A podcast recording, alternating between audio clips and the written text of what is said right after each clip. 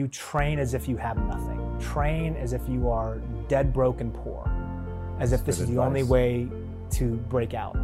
And so I also was a bit afraid of me satisfying and looking at those medals and be like, oh, like you're the man. Like this, you know, like this is your time, right? And I think there's a confidence in that that's important. But I would rather, I liked being the underdog, even when I wasn't. I just would tell myself that I was the underdog. And so by tucking those medals away, I never satisfied that ego to say like, you've done it, and you can do it again. Instead, it was like, oh, I have a chance at winning a medal, and I can do it again. And then same thing when I retired. People say like, wow, man, like you retired. Like, why are you working so hard? Like, what are you chasing? And I've asked myself this question. And say, what's the answer? And I think it's a combination of, I actually enjoy working hard. That's become almost a part of my DNA, where it's work, but it's like deeply fulfilling to see progress. Apolo Ohno, welcome to the show. Yeah, thanks for having me. Dude, I'm very excited about this. You are the most decorated Winter Olympian of all time. And more importantly, you've written a new book, Hard Pivot, about how to have that next chapter in your life, which I think is really extraordinary. And we're going to get to all of that. But I want to start with the dichotomy that I find most interesting in your life, which is even in interviews from when you were competing to now, you seem like a different person. Like watching those interviews, it is very apparent that something has changed inside of your mind. And I want to understand that dichotomy of really going hard at something and truly being, you know, the greatest. And then finding, I won't say balance because I hate that word, but if you prefer that word, but certainly finding love in this new challenge that you're pursuing. And I think the entry point for this is the having a father that was so disciplined and hardcore and not growing up with a mother. Walk us through what that was like with your dad specifically. Yeah, I think it's always an interesting kind of context to peel back. So, you know, my dad grew up in Japan. He's Japanese, had moved to the United States. What year was he born? He was born in 45. Okay, so intense time to be born in Japan. Intense time to be born in Japan. And, you know, kind of fled Japan to come to the U.S. against all of my grandparents' wishes. At what age? I want to say he was like 17 or 18. With a dream? Or I think with just a belief that the Americana system would give him more fulfillment than what was waiting for him, that he felt was very prototypical Japanese culture, which was... Was that his word, fulfillment? No, it wasn't his word, fulfillment. I think more importantly, he just was searching for something that was just different, right? Like in Japan, especially back then, you study to study for the next test, to prepare you for the next test, to prepare you for a job that potentially you'll be in for like 40, 50 to 60 years, or maybe until you pass. And that was kind of what my grandfather wanted for my father. And I think my dad noticed quite early that he wanted to go against the grain and didn't speak a word of English, didn't have any money.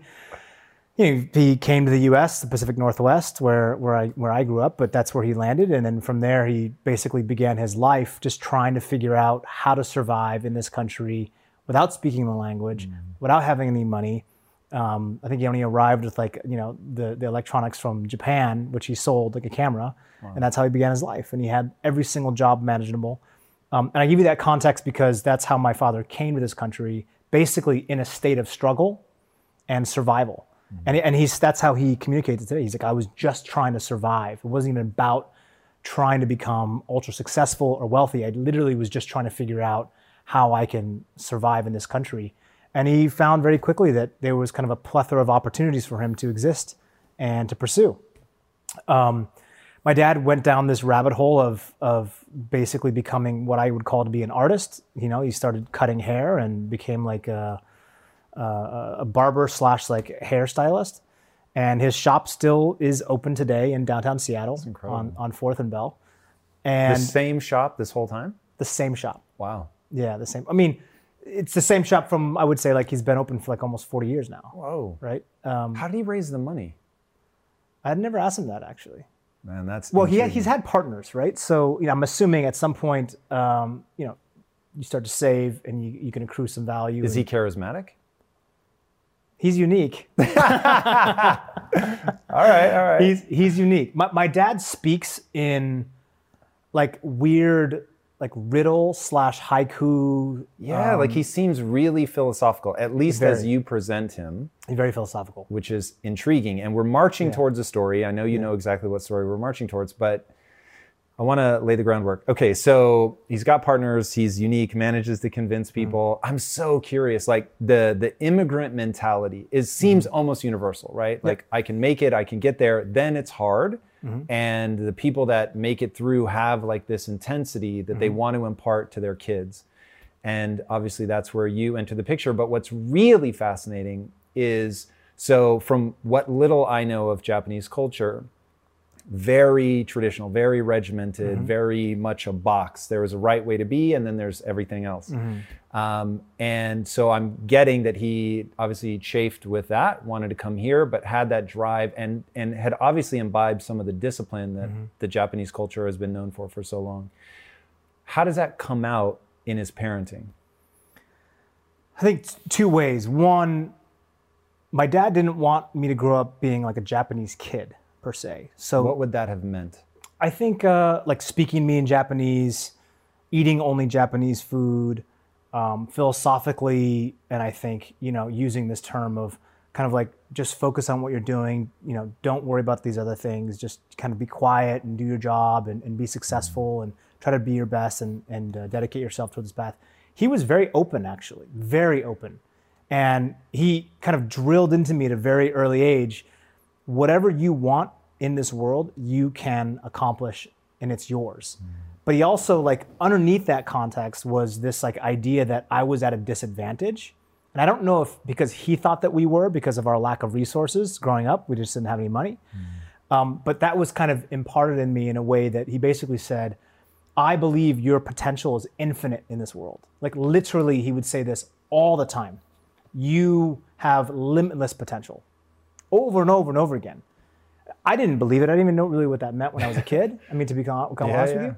But the way that he placed me into academic advanced programs when I was very young, into how he pursued all the different activities after school, because he was still working, that he would basically place me in so I would be so busy after you know going to school that I would be so tired when by the time I got home, he didn't have to worry about what was happening. He noticed quite early that I had like an uncanny amount of energy that was somewhat relatively like new to him, and he had to figure out a way to channel this energy in some sort of positive light. And I think most kids typically choose sport, or sport chooses them, so to speak. Sport chose me. I always say that. You know, I did swimming, I did traditional American stick and ball sports. I loved boxing and football. Those are my two favorite sports, and I wanted to be a boxer. My dad effectively shut that down almost immediately. Very wise. Very wise. And then I wanted to be a running back. Why did you want to be a boxer? Did you like to fight? As a kid, yeah, I loved to fight. I was like rambunctious in the playground. You know, it's not like I was beating up other kids, but I think I was competitive pretty naturally. And, you know, I'm very glad that he said no to boxing. Like, I don't think I would have cut it. B, I'm just not built in that way. But I was I'm curious, why do you think, so you end up winning more medals than any person in the U.S. in history in the Winter Olympics, but you don't think you'd cut it as a boxer. What is that?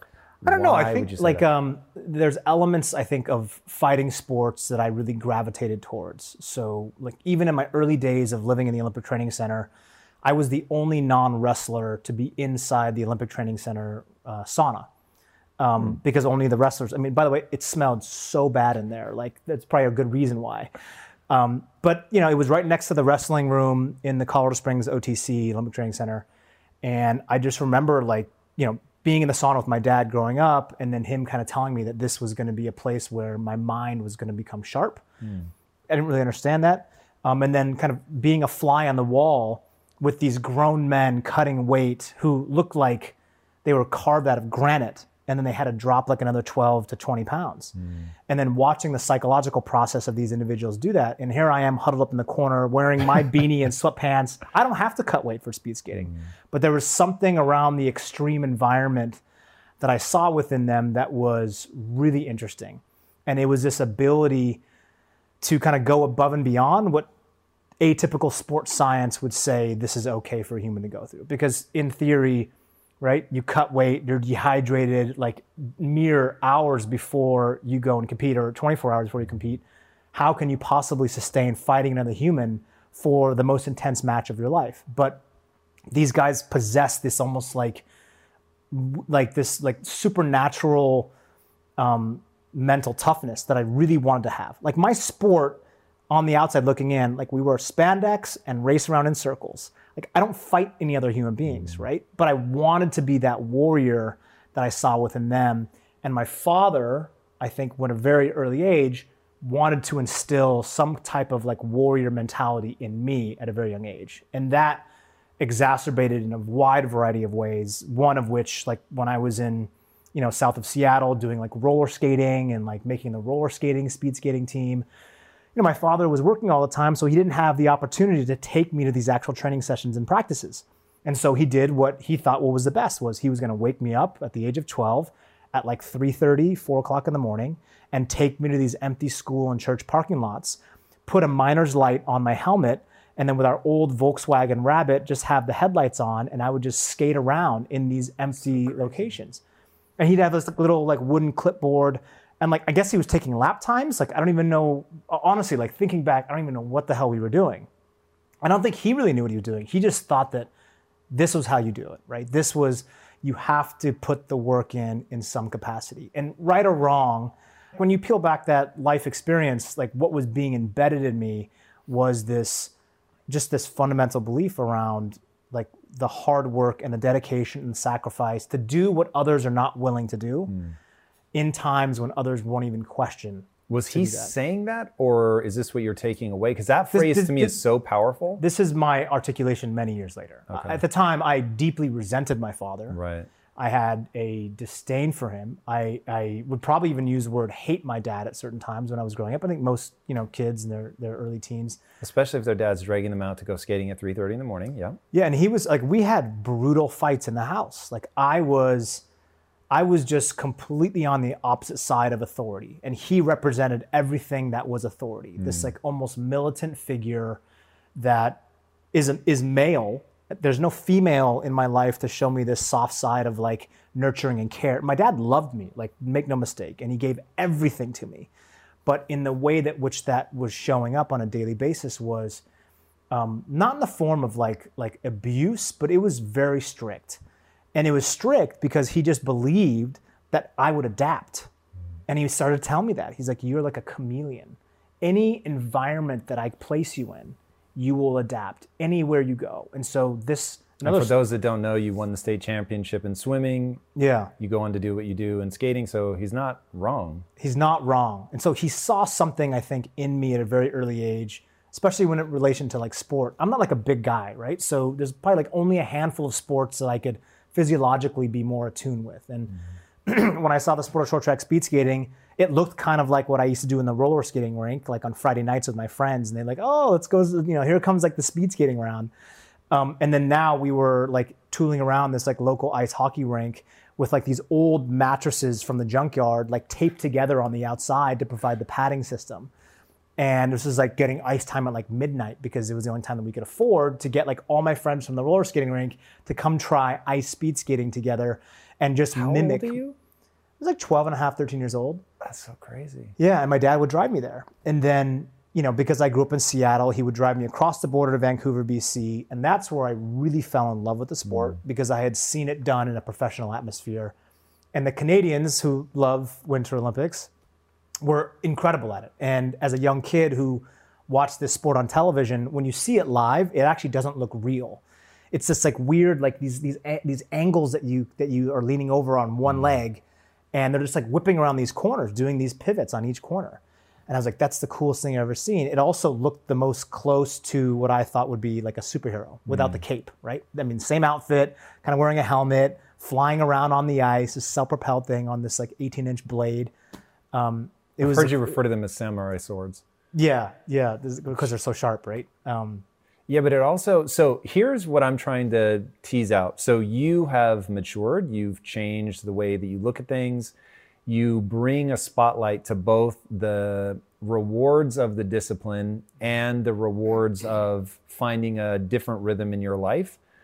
And I'm curious to know what you think. Like, you're going to have kids. You guys know I have a very strict diet that I stick to, except for very special occasions. And I do that so that I can bring my best every day to what I'm doing. And a big part of that strict diet is high quality animal protein and my go-to source of trustworthy meats and seafoods with no added hormones or antibiotics ever is ButcherBox. ButcherBox is a premium meat subscription service that delivers 100% grass-fed beef, free-range organic chicken, pork raised crate-free, and wild-caught seafood, all directly to your door. I cannot recommend ButcherBox enough. When you eat ButcherBox, you are giving your body the best possible building blocks to work with so you can reach your full potential.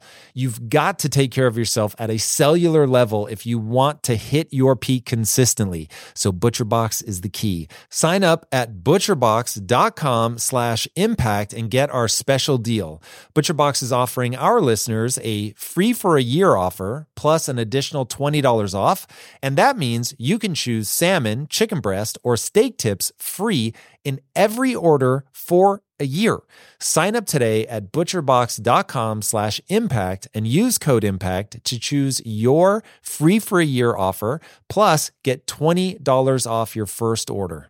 This show is sponsored by BetterHelp. You will never be able to reach your full potential if you are riddled with stress and have a lot weighing on your mind. I can tell you from my own experiences with stress and negative thought loops, you have to find a way to work through whatever it is that's weighing on you if you're going to have any hope of achieving your goals. Therapy can be an option for working through things, and for an online therapy option that is super convenient and flexible, be sure to check out BetterHelp. With BetterHelp, everything is 100% online, and getting started is quick and easy. A brief questionnaire matches you with a licensed therapist, and you can switch therapists at any time for no extra charge. Get things off your chest, process through things with BetterHelp.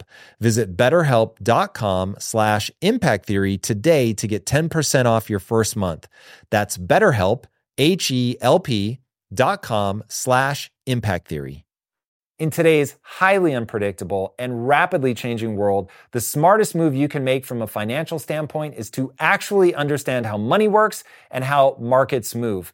Because if you want to have any chance of investing your money wisely and growing your financial portfolio, you have to make a profit. And the only way that you're going to do that is either by setting and forgetting or actually understanding what's going on at a macro level. So whether you're a seasoned investor or someone looking for extra guidance, today's sponsor, Yahoo Finance, has got you covered with all the tools, data, and news that you need in one place to grow your knowledge base around what is happening in the world of finance and to make sure that you have the right goals and you're executing well. Yahoo Finance makes it easy to consolidate your accounts so you can effectively and efficiently manage your entire portfolio. Personally, I love how straightforward their platform is to use. It is very simple to get the information that I need, and Impact Theory's own Chief Financial Officer is exactly the same, spending time helping me frame exactly what is going on from a global perspective so that I'm making the smartest decisions that I can. I definitely recommend that you check out Yahoo Finance for comprehensive financial news and analysis. Visit the incredible brand that so many great investors use at yahoofinance.com. It's the #1 financial destination, yahoofinance.com. Once again, guys, head there now, yahoofinance.com. As I would assume, I've heard you say my future children before, so I'll just presume. Would you wake them up and take them out at 3:30 in the morning and make them practice? I don't know, actually. Hopefully I'll have more resources and time to not be able to have to not force them to do that. But I do think that there's a lot of value in being thrown out of the nest. I think there's a lot of value in that. Did you see King Richard? I haven't seen it yet, no. So for those that don't know, it's about Venus and Serena Williams' father. Yeah, I heard. And the parallels between your dad and their dad are pretty interesting. That's what Venus told me. Yeah, like he just had a vision, like before they were born. Yeah. This is what I'm going to do. and would take them out. And even though it was dangerous, like he would get them on the courts and just really put them through something. And they loved it. Mm-hmm. So, you know, not to take anything away from that, but put them through something that other people might look sideways at and be like, is this right? Is this abusive? Like, what is this? And I'm curious, as somebody who's been through it, and I think talks very honestly about the good and the bad, like sort of where you come down. Because greatness, from my perspective, demands a price. Yep. And if you want greatness, you're going to pay that price. And if you don't want greatness, you don't need to pay that price. Mm-hmm. But now, to really get weird, I've heard you make references to some of the things that are happening culturally in the world right now. And I do ask myself, if as we back off and look at things like that and say, I don't know that his dad should have done that, that you get less and less people achieving greatness. I think it comes down to how you define greatness first and foremost. I can only speak for myself. If my dad had not placed me in these types of situations and environments, or if I had not operated from those psychological places of fear or anger or rage, there is no way that I would have been able to, for me, able to achieve that level of performance given my genetic makeup and ability, my natural God-given talent, genetic makeup. I was capped in that environment. I needed to go outside the realm. And what I have seen in terms of patterns of amazing businessmen, businesswomen, actors, actresses, athletes, politicians, whoever, we talk about like a chip on the shoulder, some type of micro trauma that occurs in our life. These are areas or components where I think almost everyone who has done something that is uncorrelated with the traditional path has gone through. And there's some rough or hardship or traumatic experience. And it can be simple. It can be, this kid used to steal my apple in elementary school. And that triggers something, may or may not, in someone's brain that creates this mechanism of, I need to protect myself, fortify myself, strengthen myself, whatever it might be. And I'll give you one particular example what I'm talking about, because it was someone who I was very close to in my life. My strength and conditioning coach was someone who had taught me the potential of the mind and body and where it could go above and beyond what I thought I was possible of achieving. And he told me his background and story one time. And this guy's story is so crazy. He was basically on his own outside of Philadelphia from like the age of 8 or 9 years old, basically homeless, no parents, no grandparent, nothing, on his own. Sees his first murder this far away at the age of like 9 and a half. This woman gets shot like 6 times in the chest. Whoa. And as he tells us, he goes, he's like 60 something years old today. I can still hear the thump, thump, thump in that chest. So that experience of him seeing someone who used to open up the gate for like traffic or like some railroad or something to come through, he used to see her all the time. And he kind of bounced around house to house, foster care to foster care. And so this psychology of like not being wanted, not being good enough for anyone to love had started to seep into this human's brain. And what did he do that makes all the sense in the world was he starts pursuing a life of powerlifting. And I'm not talking like a little bit of powerlifting, I'm talking extreme powerlifting, like getting under 550 cold and reverse grip, like repping like 15 to 20 reps, right, on bench. Stuff like that, and just fortifying himself on the physical realm with so much mass, but inside, this individual is actually deeply scarred and fragmented and broken, as many of us are. And that was the way that he expressed himself. And so in my life particularly, and in relation to what you just asked, I think we're going through a very transformational time globally, both in terms of politics, society needs and expectations, like, you know, all of the geopolitics that exist in the world, strongman populism, inner conflict and fighting inside of our own country, what's right, what's wrong, tribalism, identity politics, all these things. And a lot of it is stemming from this idea that people want to subscribe and be a part of something because maybe they don't have their own identity for themselves. And it's much easier to turn their face and look towards something else. But also in that psychological framework, like with my friend, what I was talking about, I think sometimes when we think about performance on the extreme end of the barbell, it does take individuals, you have to tap into the darkness, right? And everyone has some semblance of darkness. You're human, right? That's natural. I mean, I think the goal here is not to go to become so engulfed where it's so toxic where you basically shut the world off. And I've been on both sides of that coin where I've shut off my team, where I haven't talked to my team for like, I didn't talk to my team one time, like 5 weeks straight. I didn't say a word to like most people. That's like weird. I mean, I spend 6 hours a day with some of these people. And it wasn't because I wasn't satisfied with them. It was because this internal angst and chaos that I wasn't able to come to understanding with, that I just felt like I personally wasn't good enough. It wasn't good enough. I'm so far behind. I'm so unsatisfied with what I see. And so this self-acceptance component was, I never even looked in the mirror to actually look in the mirror, besides like washing my face and getting ready or brushing my teeth or making sure I don't have something in my teeth or something like that. But like there was never like an actual, and I think most people don't do this today, where I look in the mirror and see who I was in everything, in all the essence. I was just not present, right? I was present in my flow state, but I was thinking about a past experience in which I lost, which drove me and gave me the anger, hatred, rage, fear, insecurity, self-doubt to motivate myself and lean on that lever to propel and to do something that was extraordinary. And I used extreme training in the sporting realm as a way to find what that was, to get that affirmation that, hey, you are doing something that no one else is doing. And so therefore you must be on the right path. And I think it all this conversation comes down to, if you want to put it simply, I probably just wanted the affirmation of the person who I sought the most love from was probably my father. And then maybe on a subconscious level, even the mom who I've never met, right? So I think all these things, I didn't know any of this stuff, by the way, when I was competing. All I knew was that I was obsessed. I wanted to win.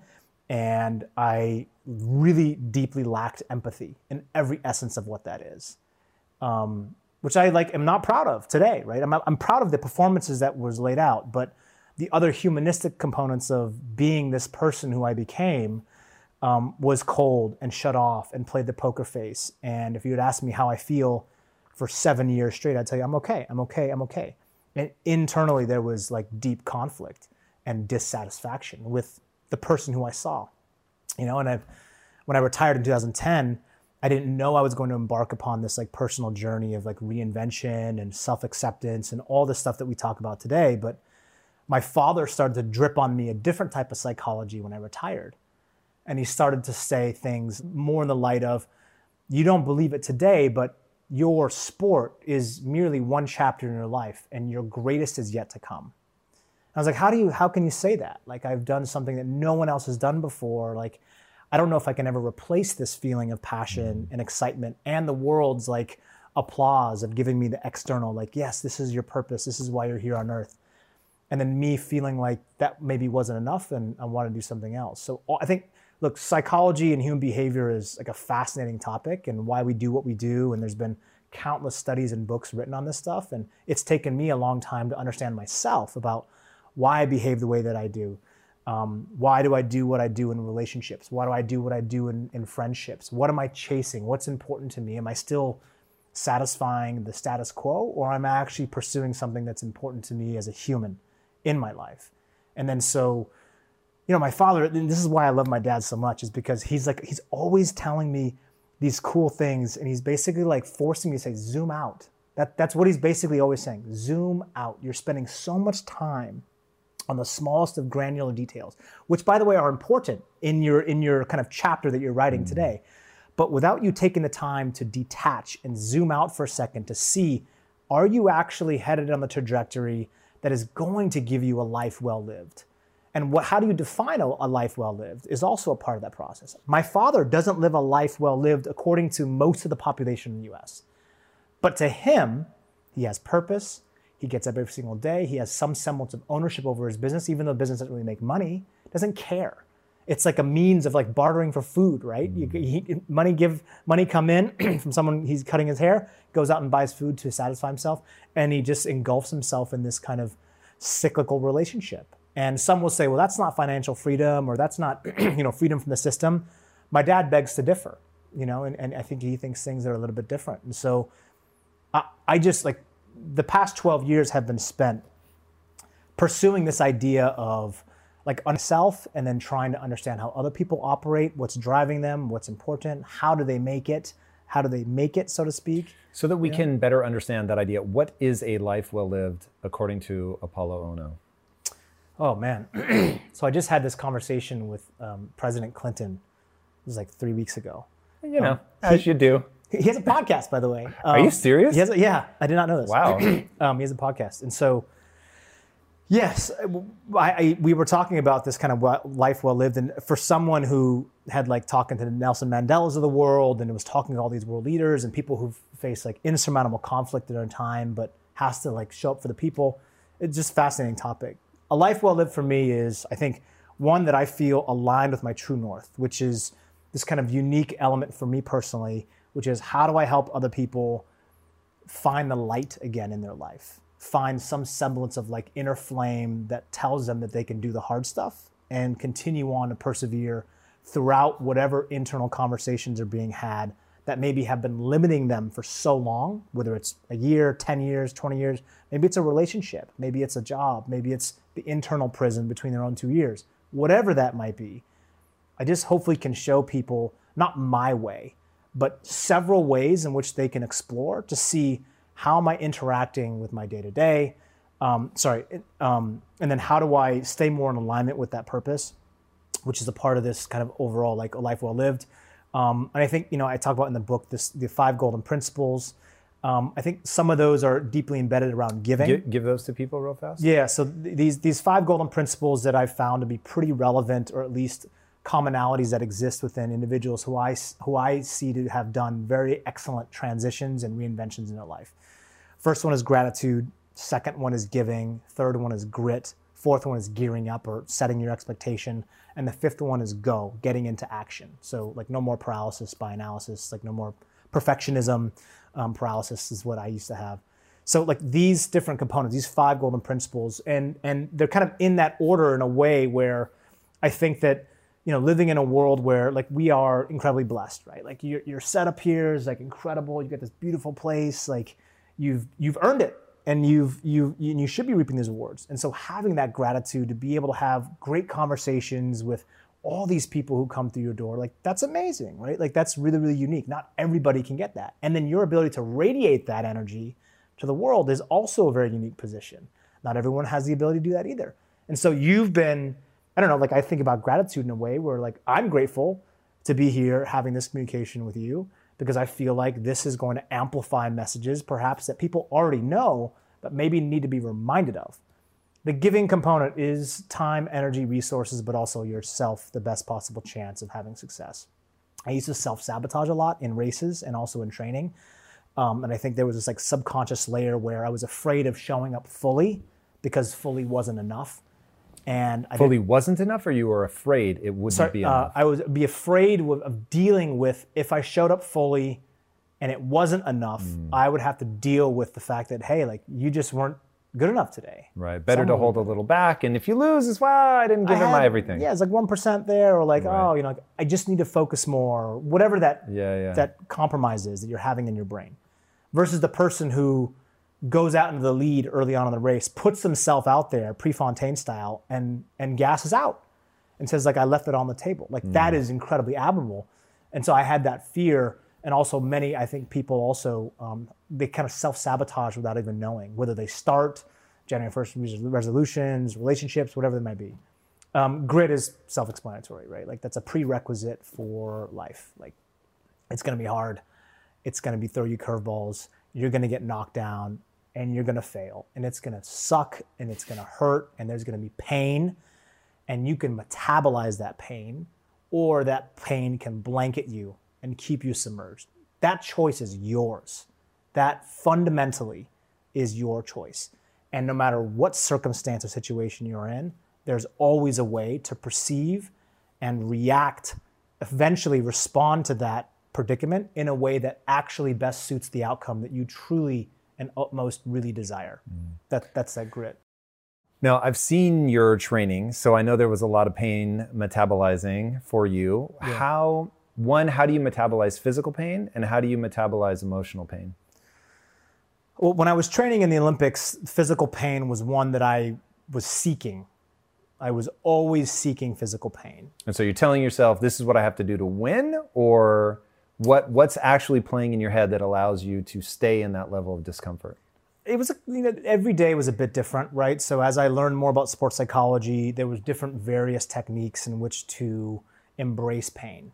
So communicate with pain physically in a way. So we would use the bike and or a Stairmaster, or we would do these things called low walks, where we basically put on a weight vest and you're just doing like very low, like 90-degree walks, you know, in the skating position. Sounds fun.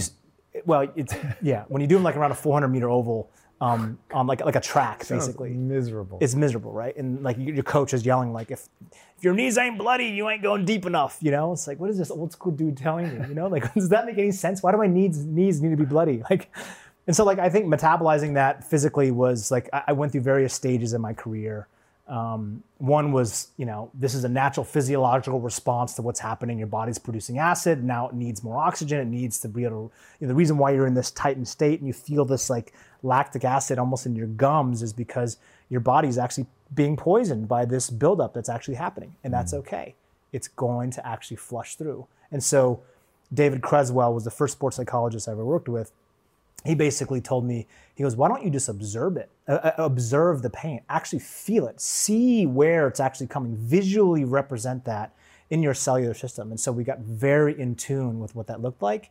And then later on in my career, I tried like various different experiments with like deep meditation to almost where I was in like a trance-like state, to where I was able to maintain a threshold that was so high for so long where it almost, basically like your VO2 max, like you should basically peak and then fall, right?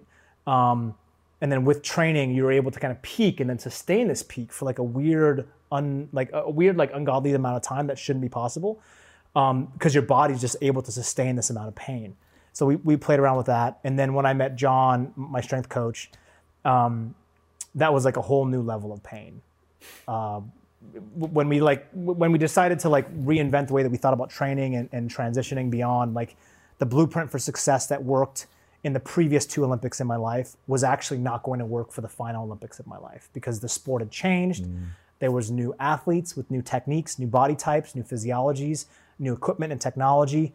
And my playbook, so to speak, was being read by the world since 1998. They had the playbook, right? Since 98. They had studied me. And, you know, throughout that process, we had to figure out, to go to the next level required me to mentally go above and beyond what I thought was possible. So that was in the form of like some pretty extreme training. If you strive to perform your best in life, bringing your energy and abilities into everything you do, then it only makes sense that you would want to be out on the road with that same power, agility, and performance that everyone expects from you. And there's no better option than the most desirable, advanced, and dynamically capable SUV yet, the 3rd generation Range Rover Sport. You guys know I love staying on the cutting edge with technology, and the Range Rover Sport's cabin features advanced technologies such as active noise cancellation and cabin air purification, a must, offering you and your family and friends new levels of comfort and refinement while traveling.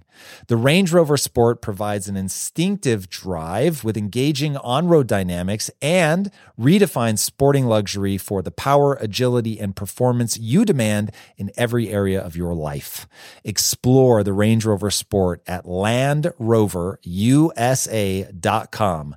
That's LandRoverUSA.com. One way I make sure my business is moving in the right direction is to ensure we are constantly becoming more efficient.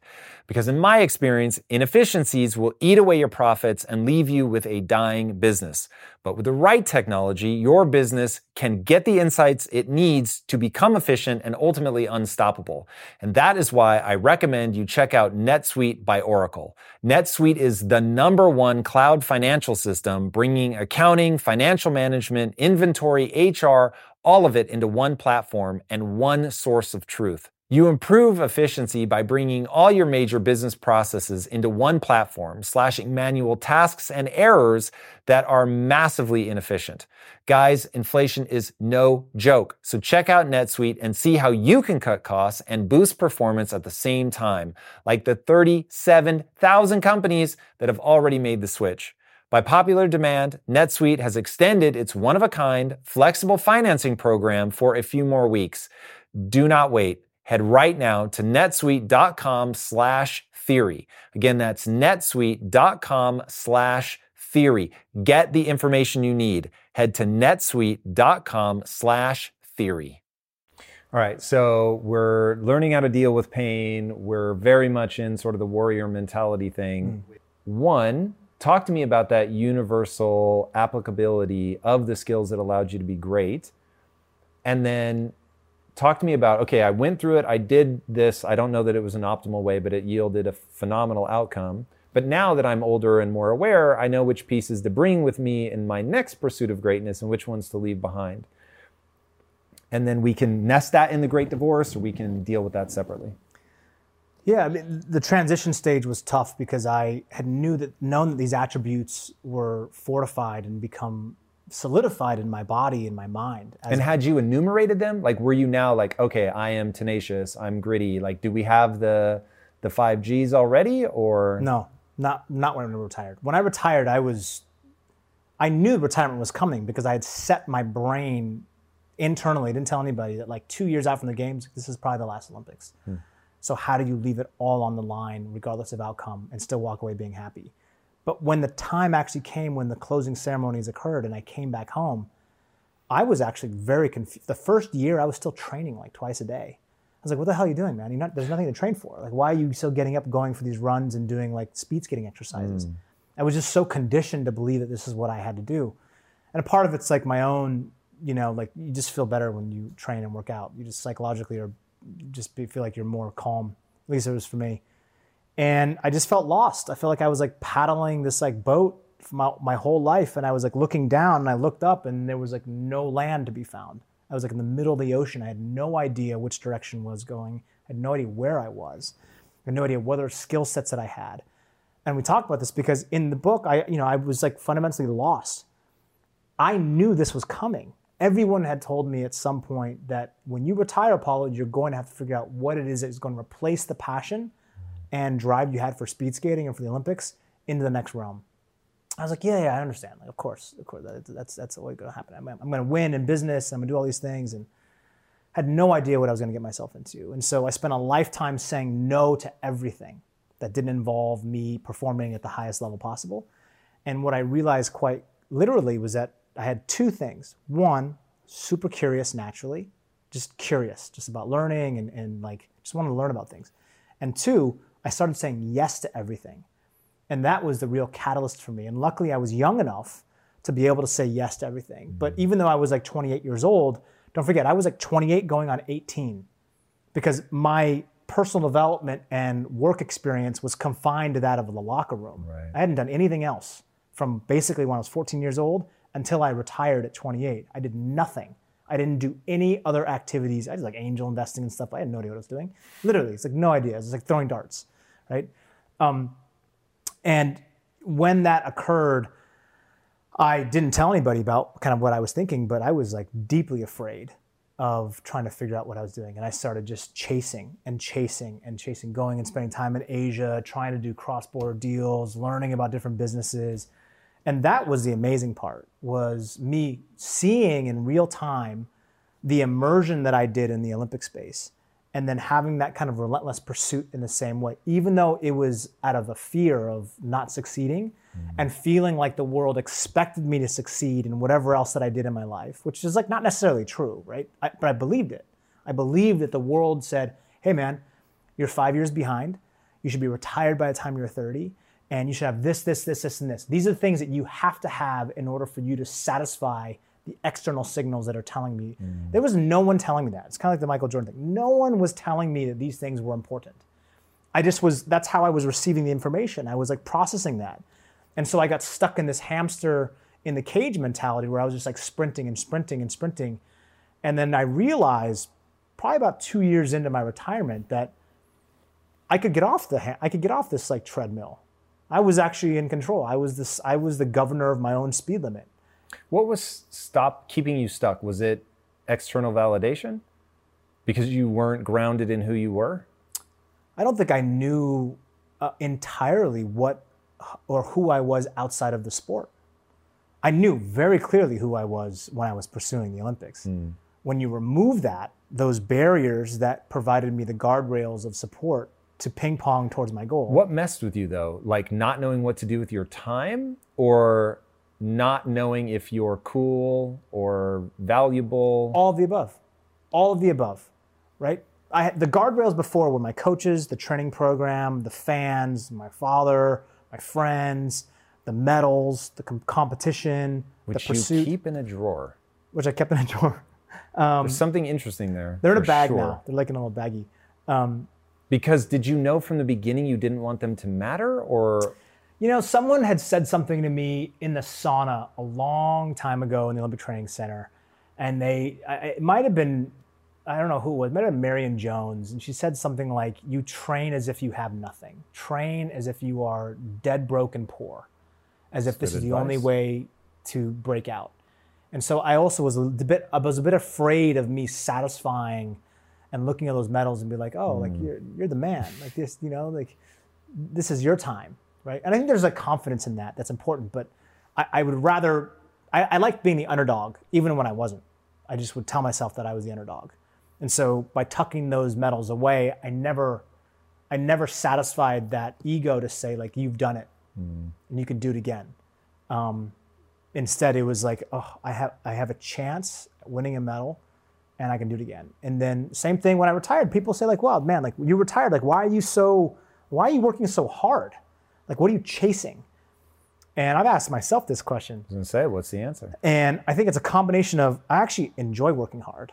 Mm-hmm. That's become almost a part of my DNA where it's work, but it's also, it's like deeply fulfilling to see progress.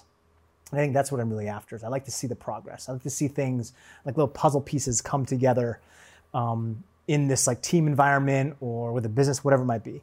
And then the other component of this is like, during this transition phase and this reinvention was like, Apollo, you can't expect that your medals or your bio of what you were subscribed to and married to your whole life is going to carry you for the next generation. And if you stay handcuffed to that, you're always going to remain as such. Mm. And that's why I never went back to coaching, although I have friends that I deeply respect for them to go back.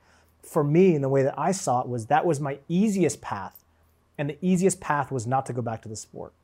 The harshest path was to do something completely against the grain and different, kind of like what my dad did when he came to the US, against all other wishes of saying, build your brand, focus on this stuff, and do these things. And I've been very blessed to receive all that stuff, but I never really actually worked on it. It was just kind of organically coming in the door. And instead I said, I want to do something totally different and I want to be recognized as such for these efforts out there. And so that's where this chameleon-esque like mentality began of how do I transition from this one sole identity and then pour the cup out and begin again. And I'm brand new, I'm a baby. No one knows me in the room. People question why I'm actually in the room. Where'd you go to school? Why do you have like no finance background or knowledge? And that doesn't feel good, right? Also, you're 26. Yeah. You look 26. I'm not 26, but no, I know. Yeah, but yeah, damn, I'm sure that does not help. Doesn't help. Even today, people like one of my partners is 25 years old, and he's like, "This guy's brilliant," you know, and like I feel like I'm 25. Right. That's also part of the problem because my life was stunted for 15 years. Yeah. Like our growth in the locker room was when I was 14 to like when I was, like I said. So again, all these components I think are fascinating. And I think the real like deeper contextual conversation here is like, if you are someone that has been married to a previous identity, which is natural, right? You at some point will have to break free from that. And there's attributes and things that made you great at what you did, but it wasn't actually what's on that business card. It wasn't the title that you achieved that is who you are. Mm. It's the things that make up the construct. It's the 4-year journey, the 8-year journey of the things that I did when no one was watching behind the curtain that made me a champion. How did you pick the next thing? Like as you're pivoting, so you're out at sea, dude, it's a great analogy. Dude, I tried so many things. So just explore, that was the beginning. I just explored. I mean, I did everything from like manufacturing, software, hardware, textiles. What made you pick manufacturing? That's so random. When I was reading the book, I was like, what? Yeah. That was about the last thing I expected. Winning Dancing with the Stars, that made sense. Going into broadcasting, that made sense. Yep. Going into manufacturing, that was confusing. Yeah. Even real estate, I was like, okay. But like manufacturing, what? It is just opportunistic, right? I saw an opening, like I'm racing. There's an opening, looks like it's a unique position. I'm gonna take it and I'm gonna see where it runs. I think sometimes we live our life as if we're never going to die, right? And I think that I deeply lived that from like the age of when I retired, probably until the age of like 35. Meaning for you, it was okay to lack focus because you're gonna live forever. I mean, I was focused, don't get me wrong. I was very focused on what I was doing, but I don't know that I had a 10-year like plan here. Right. I didn't like say, okay, when you're 45, how are you going to look back? It was like, what do I got to do today, next hour, next week, etc. And how do I continue on this path to just win? But also there's like something fascinating around learning something new. Like, I think that that's really like, to me, it's like super exhilarating. And I didn't know at the time, but you know, the people that you can hopefully surround yourself with should really be, I talk about this in the book, like your personal board of directors, so to speak. Those people are really critically important to your overall growth. And they're hard to find.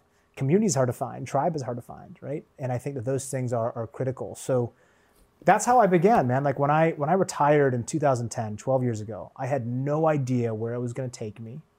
I had no idea the different things that I would experience and the people that I would talk to. And I had other people, my agents and my managers, telling me, why don't you come back to LA and pursue a life in the entertainment industry? And I would like just do it to satisfy them, but there was, I never really actually did it. And I loved film and I still love film and I love the creative arts and it's beautiful. But I just felt like that there was something else out there that I needed to go and explore and satisfy this curiosity that existed. Even my father would ask me, like, what are you doing? Like, why, like, who are these people that you're hanging out with? Like, what are you doing? Surveying this like piece of land that's like 300 hectares in Southeast Asia. Like, what are you gonna build a brand new central business district? I'm like, yeah, I'm gonna help do some stuff there. You know, like no idea what I'm doing, but just trying to learn as fast as I possibly can. And that's like, that to me has been incredibly rewarding in so many ways. Take away the finance side, take away the success side, just purely from a learning perspective, it's been so powerful internally to just grow as that person.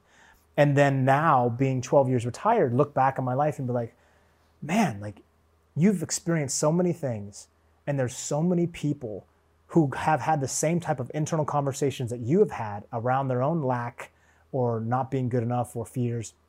How can you help these people not shortcut, but basically accelerate their process towards aligning with their true north?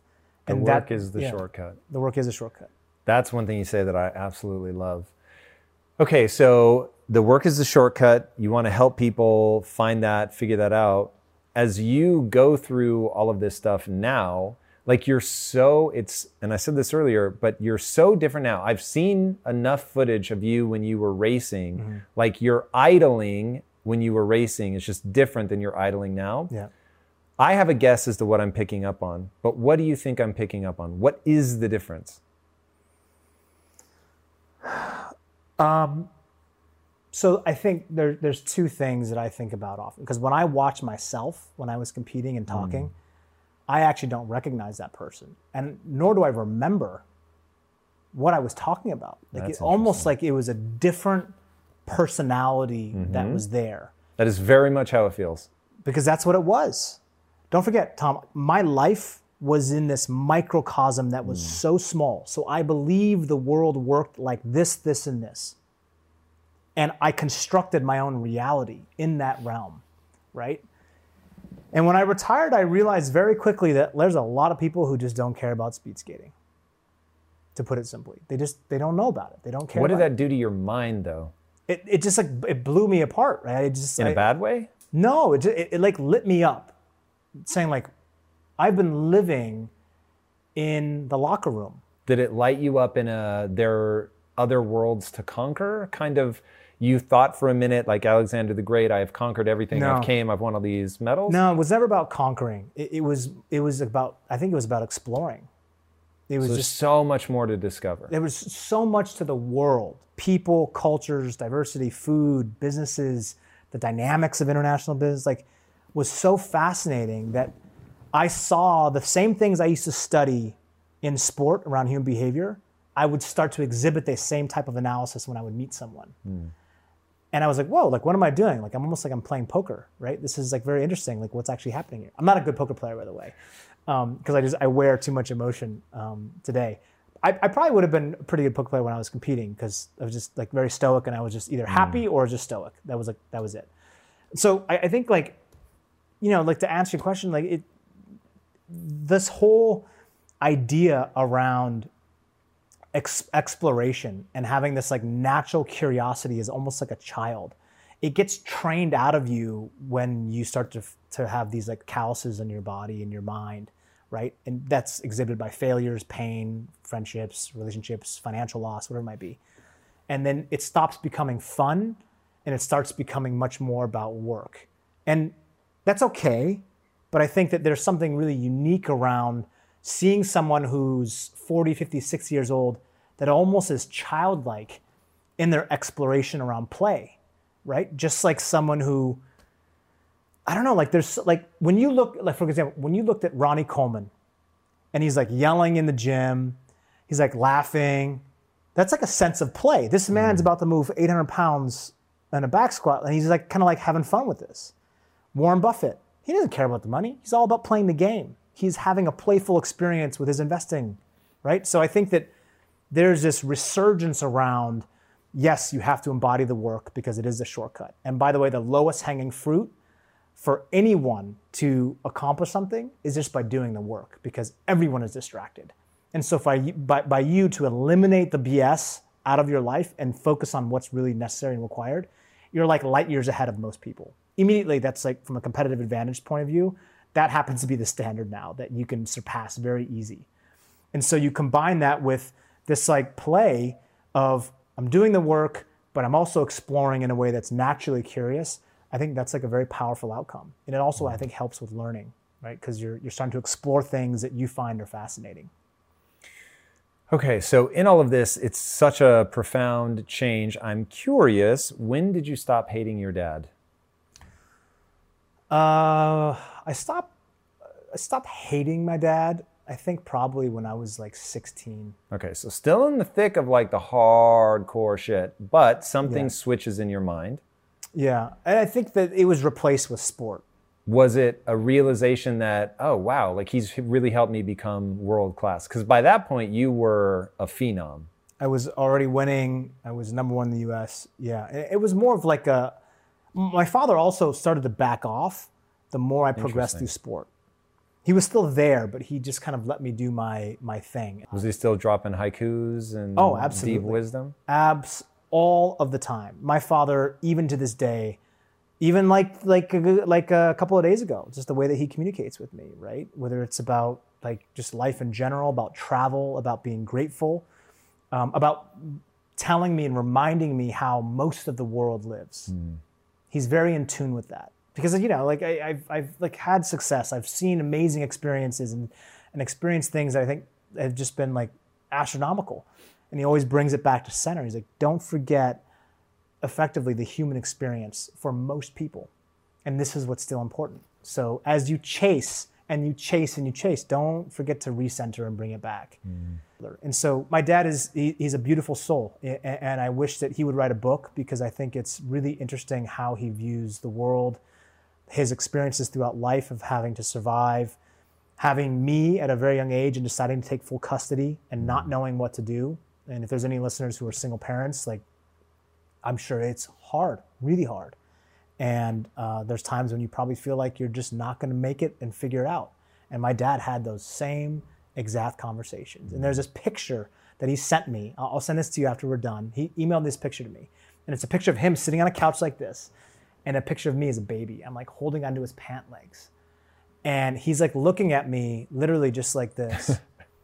And you can almost think in his head, he's thinking like, what am I going to do with this kid? I don't know how to raise you. And he writes this to me in the text. He's like, Yuki, says, I don't know how I'm going to raise you. and it says AAO. That's what he calls me, AAO, Apollo Antonello. AAO says, "Don't worry, Dad, I will raise you." And that was like super interesting. Wow. So I'm like, I'm deeply grateful for those experiences. I'm deeply grateful to have, you know, experienced some of that hardship and that psychological trauma that was sometimes self-inflicted, maybe because I needed someone to compete against, and maybe the teammates weren't there, so I needed to have it internally, whatever that might be.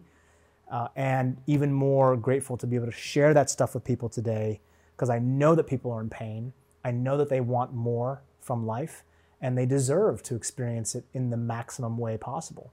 And one of my partners has 86,400 tattooed on his left forearm. It's 86,400 seconds in a day. Got it. And I always wondered, because when I first met this individual, I saw so many similarities in him that I saw 20 years ago in my younger self. This is like obsessiveness around maximizing every minute of the day.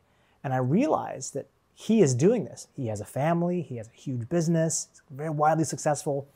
Like, he just operates at a different level. And so I was drawn into this idea around how much time do we waste per day on things that don't really matter, that are in a self-deprecating state or inflicting pain much deeper than it actually is required, right? And I realized very quickly, like, there's lots of bullshit that we do throughout the day, you know, a lot. And some of it's necessary, by the way. Like, I don't want anyone to be like militant here, but I do think that there is some governing that needs to be recalibrated as we go through this massive technological shift that's actually overcoming the globe, and maintaining the human component, because we're still operating these devices at our will.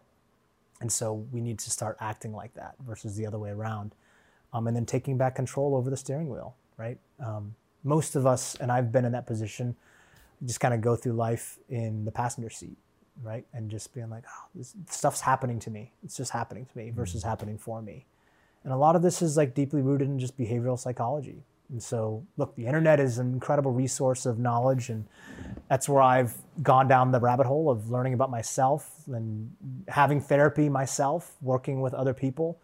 And then communicating with friends and people about what drives them, what's been their kind of itch, what was their chip on the shoulder, what's driving them, what's driving this activity, what's driving the behavior, and is it in alignment with what's really important? So I just encourage people to ask them, like, what do you want from life, and what do you believe life wants from you? When you zoom way out, right? What is that answer? Like, what is it for you? For me, I want from life to be surrounded by friends and family who are loving and happy and supportive. I want to be able to live this life in a way that is not only about me, but is about other people, about helping them maximize themselves, to help them through the hardship in a way that shows them that they actually are the ones steering the ship, not me, not this influencer or this guru. It's actually them getting through the hard stuff. And we use these kind of, you know, these lines to tow ourselves at times. And then I believe life wants for me to stay on this path, to stay grounded, to stay communicative, to stay deeply embedded in both culture of what's happening, especially here in the US, but also in the youth that's up and coming and facing incredible challenges, but also has amazing resources at their fingertips. So it's this delicate balance of basically seeing the best in humans and then helping them see that best of themselves so that they can persevere and pivot and reinvent. That makes a lot of sense. Now, you've gotten a lot of wisdom in your life, whether from your dad or your coaches or whoever. What is, for somebody that's in a position where they're lost at sea, they're having that moment, they don't know what's next, what piece of wisdom that you've encountered is the most useful? Good timber does not grow with ease. The stronger wind, the stronger trees. You know, Douglas Malick, there's a quote, and I really, you know, hopefully people can read this quote, but it is our life to be surrounded by hardship. Not always, but you're going to be facing it. And the current state of where you are at today is very difficult to explain to yourself why you're here, how you got here. Maybe it was because of your own choice.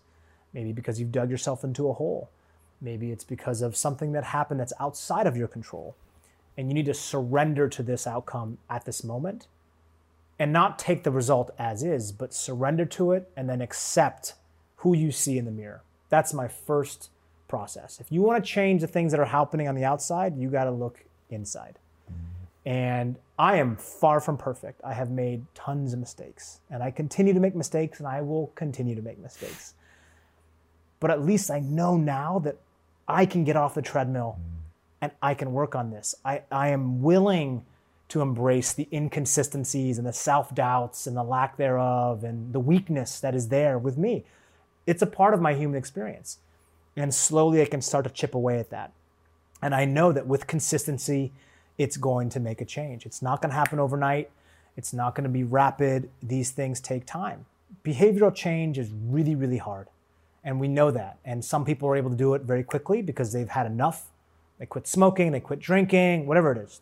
They're done, right? I've had enough. That's like that setting expectation. That's that gearing up. Is like, enough is enough. This is no longer acceptable to me as the baseline. But why do you have to get to a state that is so far backed up against the wall to reach that? You don't have to. You can turn this on at any point. So those people who are in this state where they feel conflicted, in chaos and uncertain, I think embracing the fact that change is here, and this asking you, it's begging you to actually go towards the flame. It's begging you to stand up tall and be strong and to know that this will pass in some shape or form, whether you get through it and it's successful or it simply just passes and is faded into a distant memory of your life experience as one of many hundreds of chapters in your life. At the current present time, it feels like the pain is insurmountable and you're not going to make it. And just like we did in the Olympic training, it will pass at some point. And I think recognizing that, zooming out, is a big part of how people can really motivate themselves, but also actually have the mechanical steps necessary to, okay, I'm here. I want to be here. I just want to be normal again. I don't want this pain or whatever I'm feeling.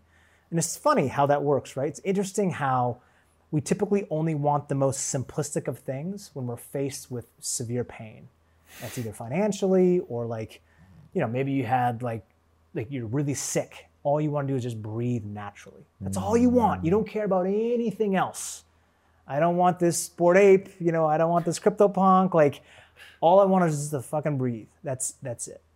That's the most important thing to me right now. So for people who are struggling, this is a part of the process and it's unexplainable. You are strong enough. You can do the hard stuff. You're being thrown out of the nest and you got to adapt. You can and you will. Human beings have been adapting for millions of years on this planet and here we are. So just have confidence in that. You know, I think it's very, very powerful. And this is so, it's just so important in anything you do. School is important, education and knowledge, but this, the willpower that exists inside the human being is unexplainable, right? And whatever this consciousness is that allows us to go above and beyond science is so cool. It's so powerful. We're still trying to figure out what's actually occurring there.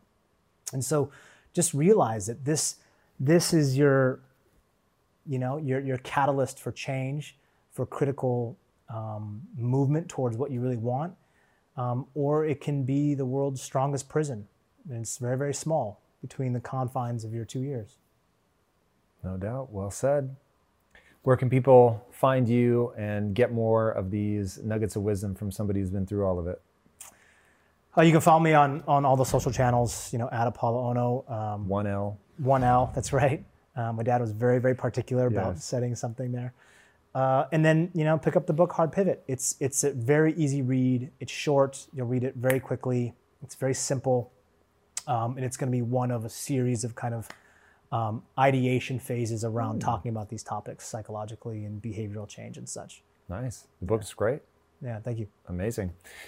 Guys, this is somebody who's been through it, done it, and was able to encapsulate the wisdom in a way that's incredibly useful. I think you will love the book. I definitely encourage you to pick it up. And speaking of things that I encourage you to do, if you haven't already, be sure to subscribe. And until next time, my friends, be legendary. Take care. Peace.